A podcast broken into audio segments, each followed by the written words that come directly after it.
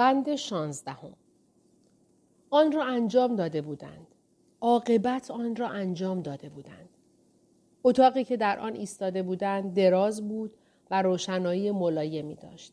صدای تلسکرین تا سرحد پچپچه پایین آورده شده بود. قنای رنگ سورمهی فرش این احساس را در آدم ایجاد می کرد که روی مخمل راه می رود. اوبراین در انتهای اتاق در پرتو چراغی با حائل سبز پشت میزی نشسته بود و در دو سوی او انبانی کاغذ قرار داشت. هنگامی که جولیا و وینستون را پیش خدمت به داخل اتاق راهنمایی کرد، زحمت سربالا کردن به خود نداد. قلب وینستون چنان به سختی می تپید که تردید داشت بتواند سخن بگوید. جز این نمی توانست با خود بگوید که آن را انجام داده بود. عاقبت آن را انجام داده بودند. اصولا آمدن به اینجا عملی شتاب زده بود. با هم رسیدن نیز حماقت محض هرچند که از راهی جداگانه آمده و تنها دم در خانه اوبراین به هم رسیده بودند اما رفتن به چنان جایی اعصاب فولادین می‌خواست.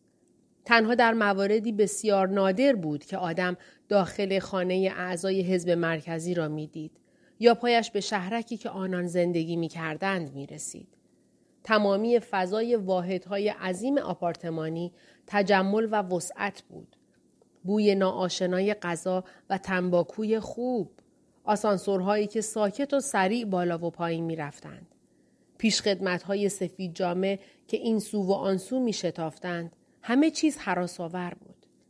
هرچند که برای آمدن به اینجا بهانه خوبی داشت، در هر قدم ترس سراسر وجودش را فرا می گرفت که همین الان سر و کله نگهبانی سیاه جامه پیدا می شود. برگ شناسایی می خواهد و فرمان می دهد که گورش را گم کند. اما پیشخدمت اوبراین بلا درنگ اجازه ورودشان داده بود. آدمی ریز اندام و موسیاه بود در جامعه سفید با چهرهی به تراش الماس و کاملا بی حالت که به چهره چینی شباهت داشت. ایشان را از راهروی آورد که مفروش بود. کاغذ دیواری شیری رنگ و روکوب تخته سفید داشت.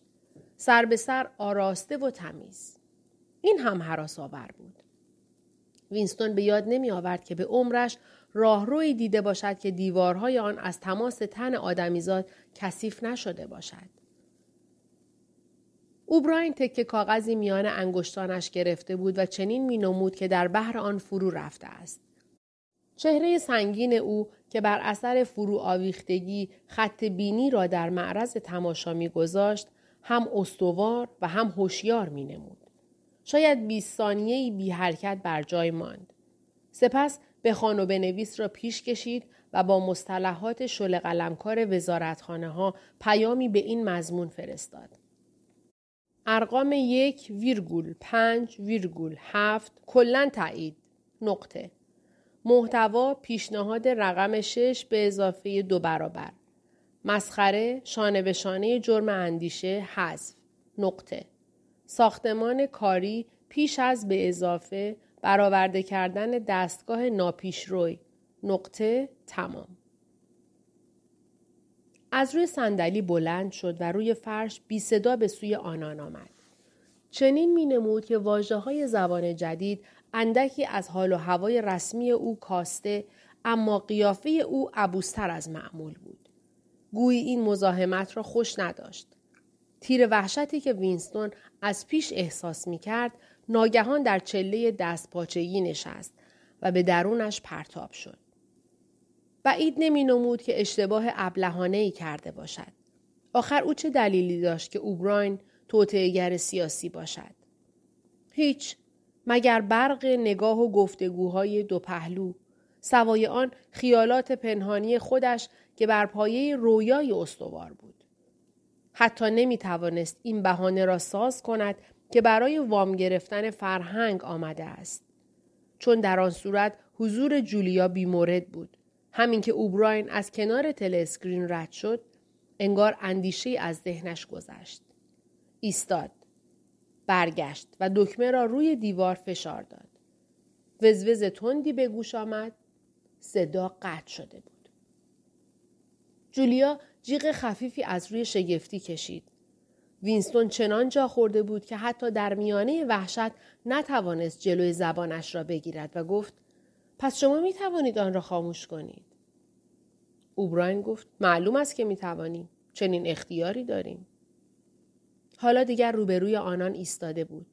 قامت استوارش بر روی هر دوی آنها برافراشته شده بود و حالت چهرش همچنان ناخوانده.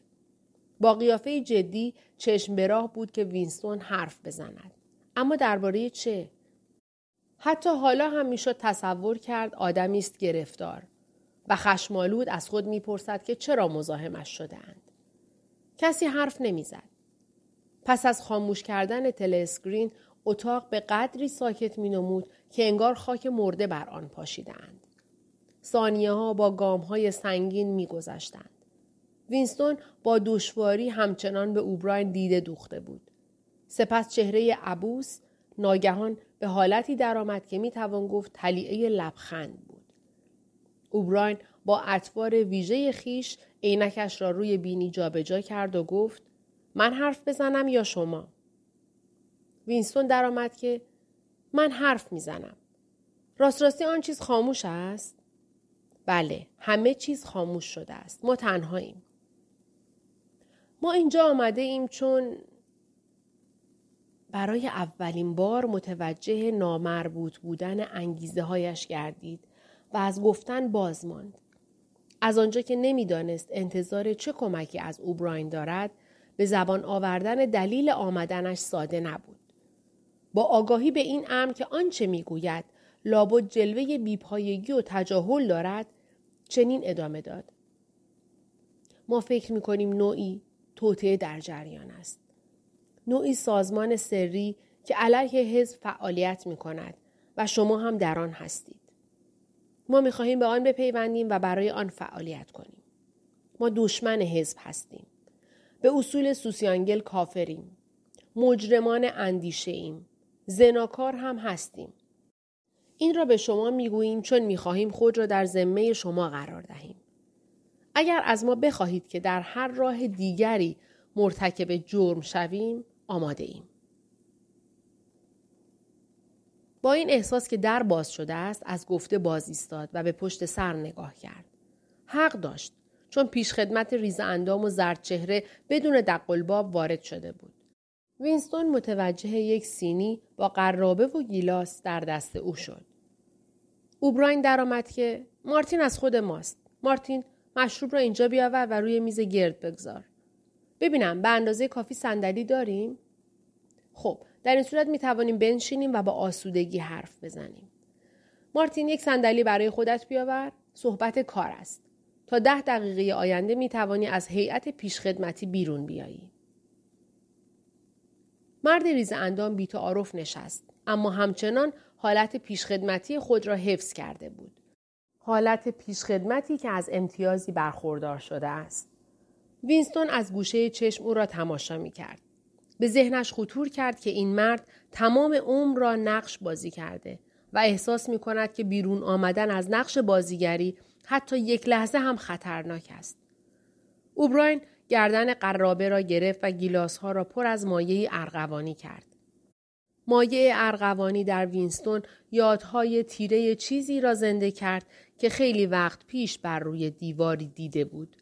یک بطری عظیم حاوی لامپ های روشن که انگار بالا و پایین می‌رفت و محتویات خود را به داخل گیلاسی میریخت.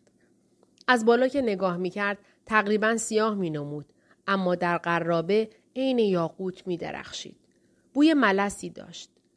دید که جولیا گیلاسش را برداشت و از روی حیرت آن را بویید.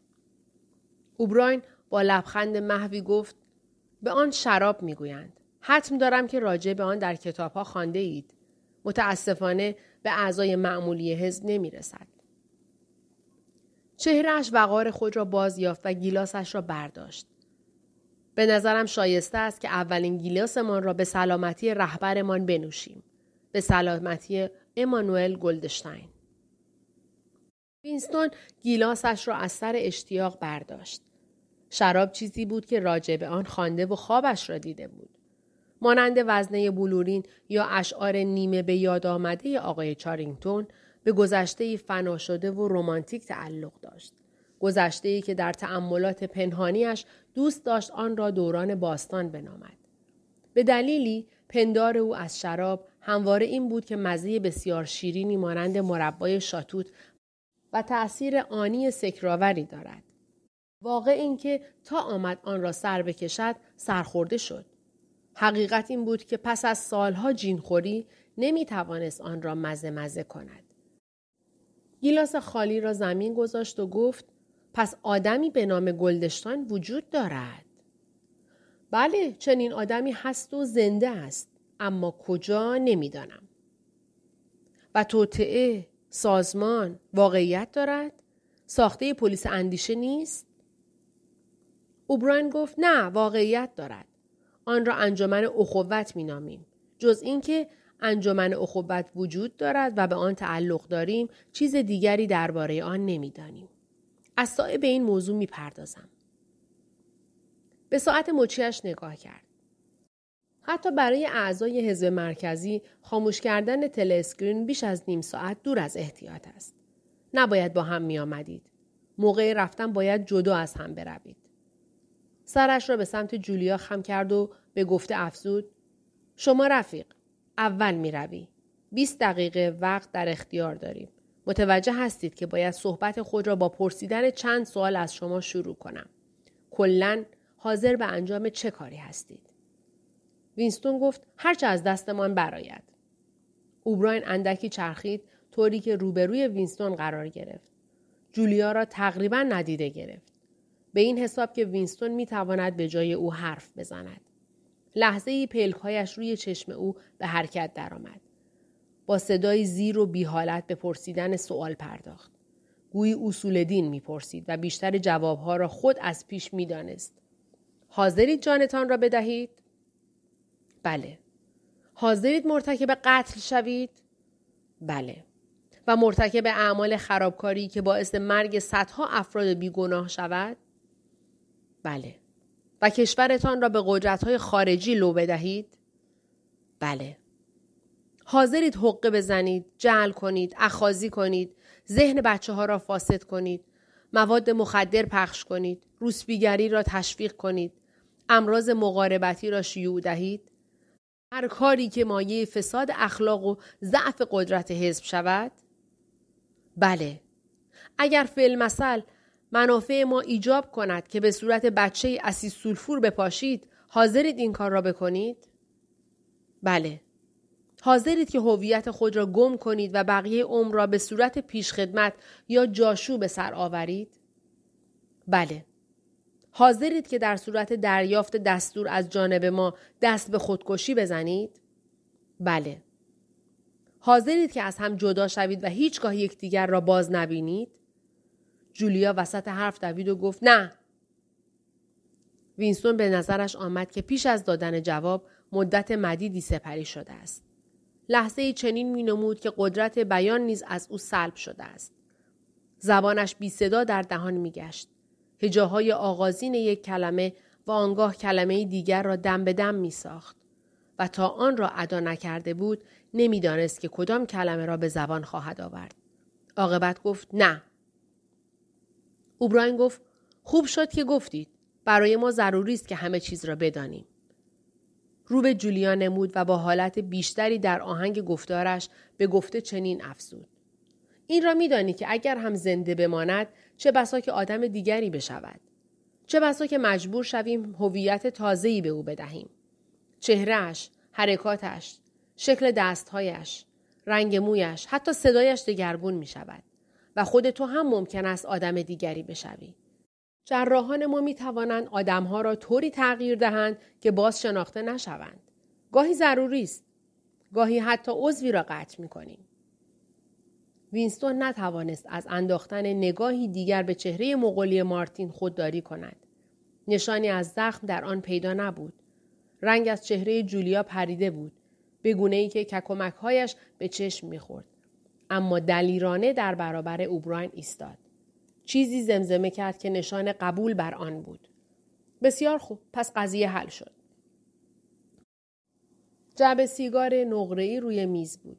اوبراین آن را به سوی دیگران هل داد خودش سیگاری برداشت سپس از جا بلند شد و آهسته به پس و پیش رفتن پرداخت گویی در حالت ایستاده بهتر می توانست بیاندیشد سیگارهای علایی بودند کلوفت با بسته‌بندی خوب و کاغذی به لطافت ابریشم اوبراین از نو نگاهی به ساعتش انداخت و گفت مارتین بهتر است به آبدارخانه برگردی تا یک ربع دیگر telescreen را روشن می کنم. پیش از رفتن به صورت این آقا خوب نگاه کن. دوباره آنها را خواهی دید. ممکن است من آنها را دیگر نبینم. چشمان سیاه مرد ریز اندام درست با همون کیفیت پیشین یعنی به هنگام باز شدن در روی چهره آنان سوسو زد. در رفتارش نشانی از آشنایی نبود. قیافه آنان را به خاطر می سپرد. نسبت به آنان علاقه احساس نمی کرد. یا اینگونه می نمود. به ذهن وینستون رسید که چهره جراحی شده شاید از تغییر دادن حالت ناتوان باشد. مارتین بی آنکه حرف بزند یا ودایی گوید بیرون رفت و پشت سر خیش آهسته در را بست. اوبراین با دستی در جیب روپوش سیاه و سیگاری در دست دیگر بالا و پایین می رفت. درآمد که متوجه هستید که در تاریکی خواهید جنگید. همواره در تاریکی خواهید بود. دستور می گیرید و بی آنکه بدانید چرا از آن اطاعت می کنید. بعدا کتابی برای شما خواهم فرستاد که با مطالعه آن به ماهیت واقعی اجتماعی که در آن زندگی می کنیم و شیوه های ویران کردن آن پی خواهید برد. با خواندن کتاب عضو دائمی انجمن اخوت خواهید شد. اما درباره چند و چون آمده در بین اهداف کلی که به خاطر آنها می جنگیم و وظایف فوری حال هیچگاه چیزی نخواهید دانست. به شما می گویم که انجمن اخوت وجود دارد اما نمی توانم بگویم که آیا اعضای آن صد نفر است یا یک میلیون.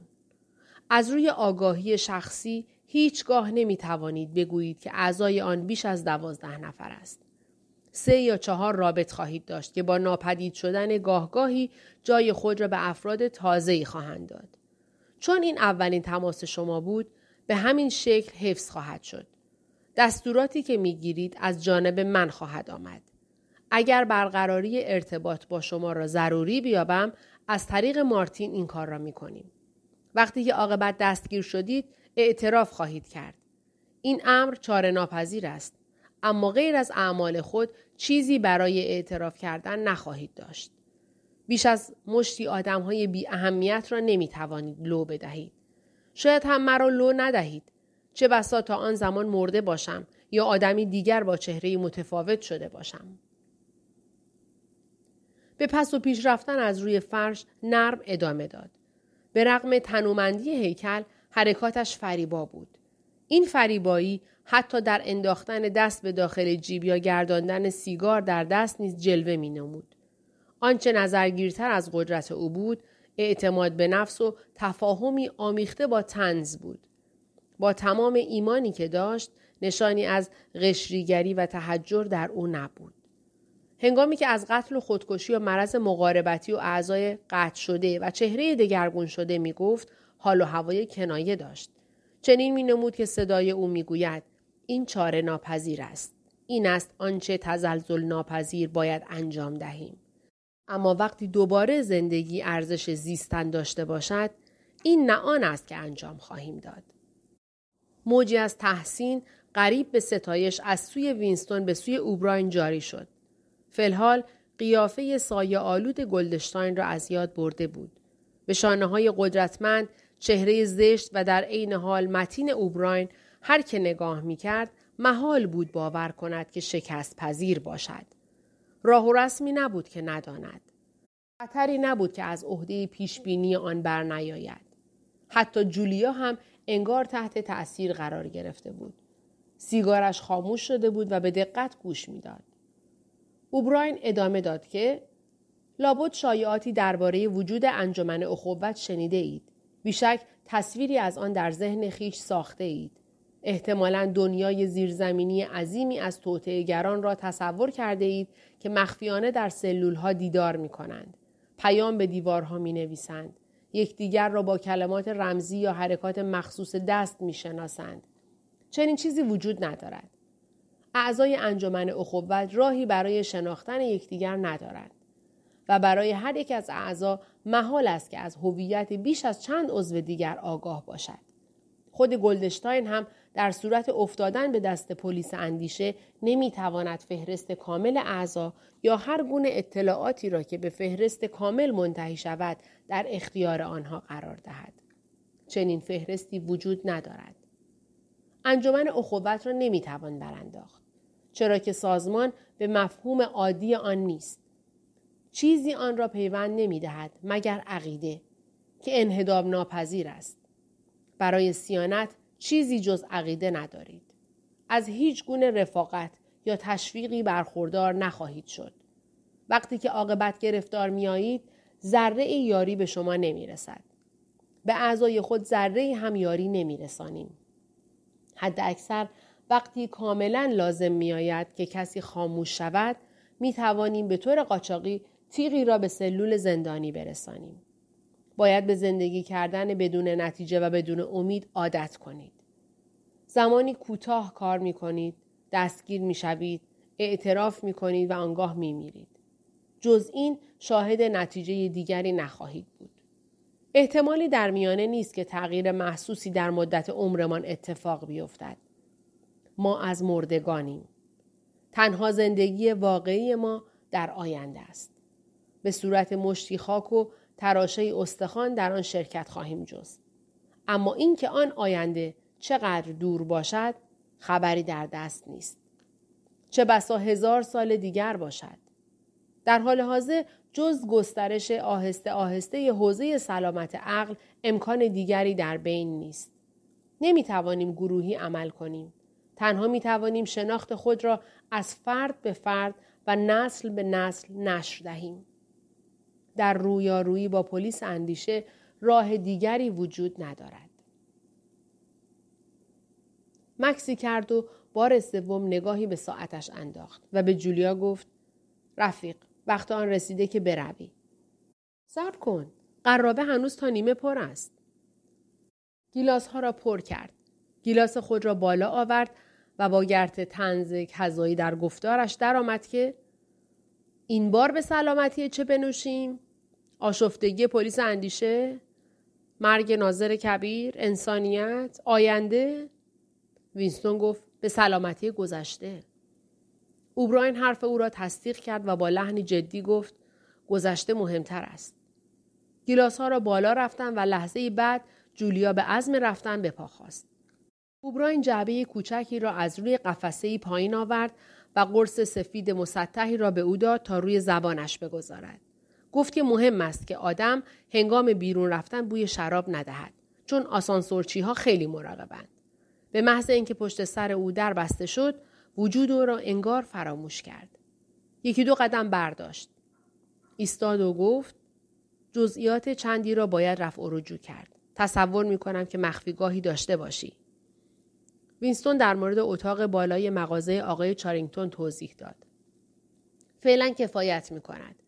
بعدا ترتیب جای دیگر را برای شما خواهیم داد. تغییر دادن مخفیگاه به طور مرتب مهم است.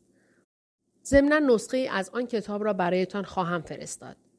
وینستون متوجه شد که حتی اوبراین هم طوری از کتاب نام می‌برد که انگار داخل گیومه نوشته شده است. کتاب گلدشتاین را می‌گویم. ممکن است چند روزی طول بکشد که بتوانم نسخه ای گیر بیاورم. نسخه های فراوانی از آن موجود نیست. پلیس اندیشه آنها را ردیابی می کند و به همان سرعتی که آنها را تولید می کنیم از بینشان می برد. فرق زیادی نمی کند. کتاب از بین رفتنی نیست. آخرین نسخه هم که از بین برود می توانیم کلمه به کلمه دوباره نویسیش کنیم. سر کار با خودت کیف می‌بری؟ قاعدتا بله. چه شکلی است؟ سیاه زوار در رفته با دو تسمه. سیاه دارای دو تسمه زوار در رفته. بسیار خوب. یک روز در آینده نزدیک تاریخش را نمی‌توانم تعیین کنم. در بین کارهای صبح پیامی خواهی یافت که واژه غلطی در آن است و تقاضا می‌کنی که تکرار شود. روز بعد بدون کیف سر کار می روی. در زمان معینی در خیابان مردی دست به بازویت می‌گذارد و می‌گوید به نظرم کیفتان را انداخته اید. کیفی که به شما می‌دهد حاوی نسخه از کتاب گلدشتن خواهد بود. پس از چهارده روز آن را باز میگردانی. لحظه ای ساکت ماندند. آنگاه اوبراین گفت چند دقیقه به رفتنت مانده است. دوباره یکدیگر را دیدار خواهیم کرد. البته اگر دیدار دیگری پیش آید. وینستون سر بالا نمود. به او نگاه کرد و با تردید گفت جایی که تاریکی را در آن راه نیست. اوبراین بی آنکه قیافه تعجب آلود به خود بگیرد سر به علامت تصدیق تکان داد و چنان که گویی اشاره را دریافته است گفت جایی که تاریکی را در آن راه نیست. ضمنا پیش از رفتن میل دارید چیزی بگویید؟ پیامی سوالی. وینستون در اندیشه شد. چنین می نمود که سوالی برای پرسیدن ندارد. انگیزه ای هم برای به زبان آوردن کلیات دهم پرکن نداشت. به جای اندیشه ای که مستقیما در ارتباط با اوبراین یا انجمن اخوت باشد تصویری به هم بافته از اتاق خواب تاریکی که مادرش روزهای آخر خود را در آن سر کرده بود و اتاق کوچک بالای مغازه آقای چارینگتون و وزنه بلورین و حکاکی فولادین در قاب چوب بلسان در ذهنش نقش بست.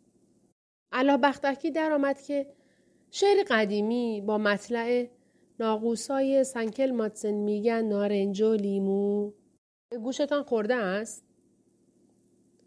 اوبراین از نو سر به علامت تصدیق تکان داد و با معنینه به سرودن آن پرداخت. ناقوسای سن کلمانس میگن نارنج و لیمو ناقوسای سن مارتینس میگن بدهی تو سه شاهی به مو ناقوسای بیلی پیر میگن قرضاتو ادا می‌کنی چه وقت؟ ناقوسای شوردیچ میگن وقتی که پولام از پارو بالا رفت. وینستون گفت مصرع آخر را هم می‌دانستید؟ بله مصرع آخر را هم می‌دانستم و حالا متاسفانه وقت رفتن است. اما صبر کنید. بهتر است یکی از این قرص ها را به شما بدهم. وینستون از جا که برخاست اوبراین دست پیش آورد. فشار دست او استخوانهای کف دست وینستون را به صدا انداخت وینستون دم در به عقب نگاه کرد اما اوبراین انگار در کار بیرون راندن او از ذهنش بود با دستی بر دکمه کنترل کننده telescreen چشم به راه مانده بود. وینستون در ورای او می توانست میز تحریر را ببیند و چراغ را با حائل سبز و بخوان و بنویس را و سبد سیمی را که انباشته از کاغذ بود. دریچه حادثه بسته شده بود. به ذهنش خطور کرد که تا سی ثانیه دیگر اوبراین کار قطع شده و با اهمیت خود را به نفع حزب از سر خواهد گرفت.